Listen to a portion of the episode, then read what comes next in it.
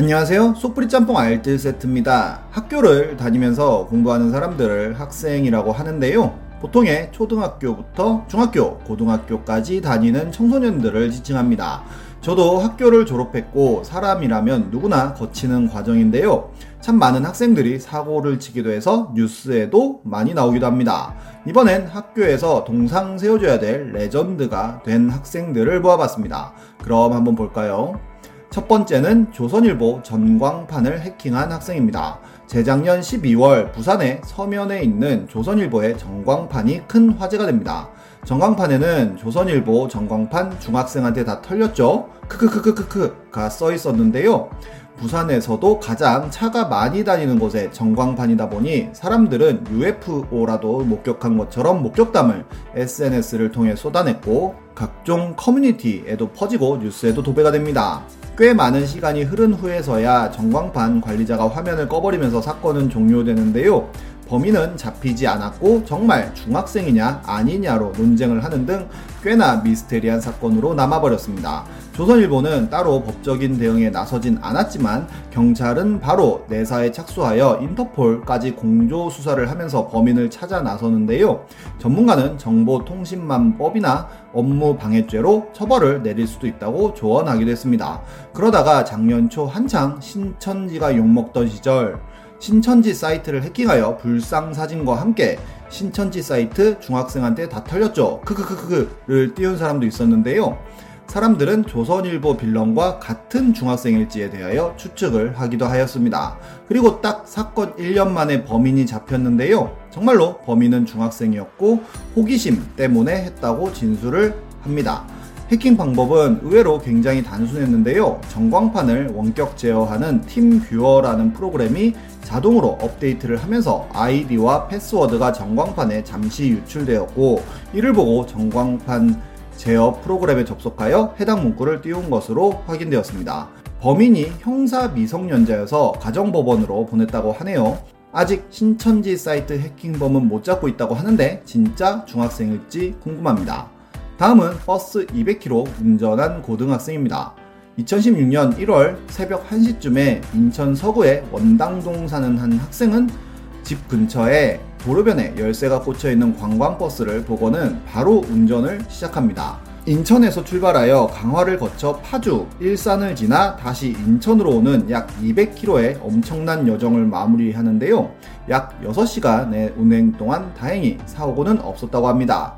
학생은 아무 일도 없다는 듯이 아침에 차를 원래 있던 자리에 주차하고 집에 갔다고 합니다. 그리고 다음날까지 버스 기사는 본인의 차를 학생이 몰고 왔다는 사실을 전혀 몰랐다는데요. 정말 뜻밖의 계기로 학생은 잡히게 되었는데 운전을 한 학생에게 돈을 빌려준 친구가 돈을 갚으라며 전화를 했고 학생은 버스를 끌고 친구한테 갔다고 합니다. 친구는 당연히 돈을 갚으러 온다고 생각했지만 학생은 버스 운전만 자랑하고 떠났고 빡친 친구가 경찰에 신고를 하여 덜미를 잡혔다고 합니다. CCTV를 확인한 사람들은 굉장히 놀랐다고 하는데요.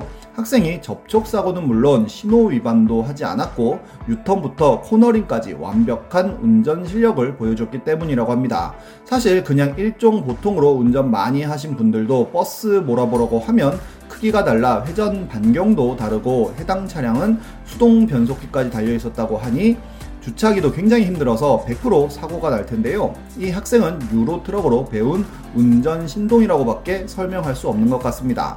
그보다 더 오래 전인 2012년에도 시내버스를 몰고 다니다가 잡힌 중학생이 있었는데요. 은평 공영 차고지에 주차되어 있는 7025번 시내버스를 무단으로 운전하여 100m 정도를 운행하다가 접촉 사고를 내고 다시 차고지로 돌아와서 다음 버스를 훔쳐서 500m 앞에서 또 사고를 낸 후 다시 차고지로 돌아와 세 번째 버스를 훔친 후 저상 버스로 18km 정도를 운행해 집 쪽으로 갔다고 합니다. 결국 버스는 8시간 만에 발견됐다고 하는데요. 학생도 바로 잡혔고 친구들한테 자랑하고 싶어서 운전했다는 말과 함께 절도 전과가 있어 구속되었다고 하네요.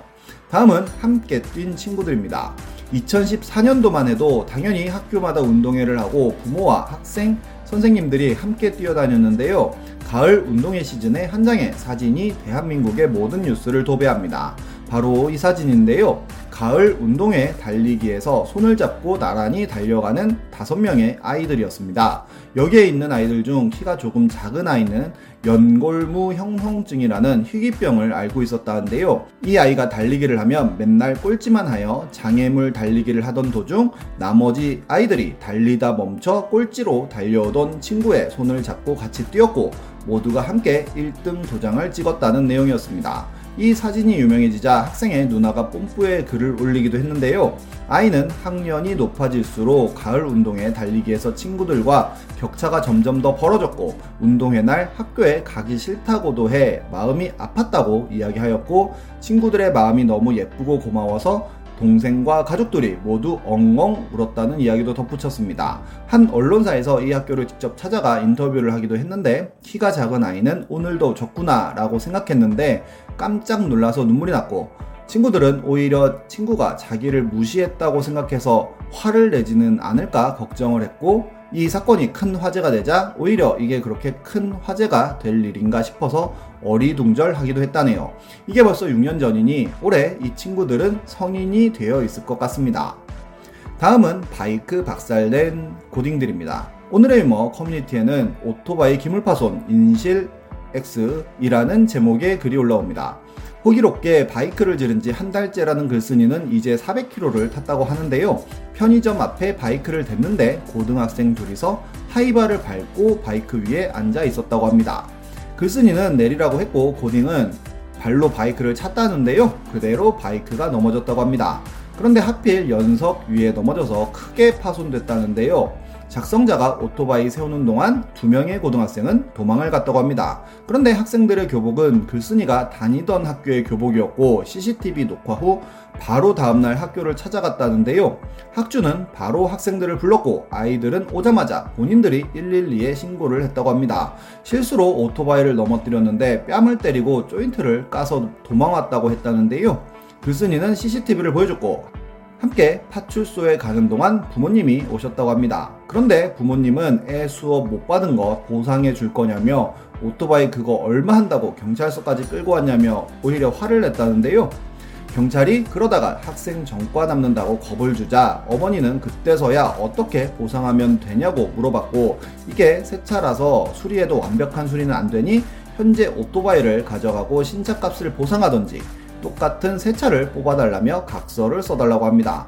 그렇게 각서를 쓰고 견적서를 보내줬는데요. 해당 오토바이는 1,700만원짜리였고 수리비만 거의 절반 가까운 금액이 나왔다고 합니다. 그러자 학생들의 아버지에게도 연락이 왔고 상식선에서 300 정도에 합의하자고 했다는데요. 쌩 깠더니 아버지는 다시 문자로 오토바이 가격을 들었고 만나자는 문자를 보냈으며 오라고 하니 10분 만에 오셨고 센터에서 가격을 직접 듣고 왔다고 하여 결국 샵에서 잔존물을 매입하고 모자라는 금액은 다음 주까지 마련해 주기로 했다고 합니다. 그리고 학교 선배 말은 좀 듣지 않겠냐며 아이들 좀 괴롭혀서 사람 좀 만들어 달라고 했다네요. 정말 많은 학생들이 지금도 집에서 힘들게 공부하고 있을 텐데요. 이 영상을 보고 있는 모든 학생들 화이팅입니다. 지금까지 속풀이 짬뽕 알뜰 세트였습니다.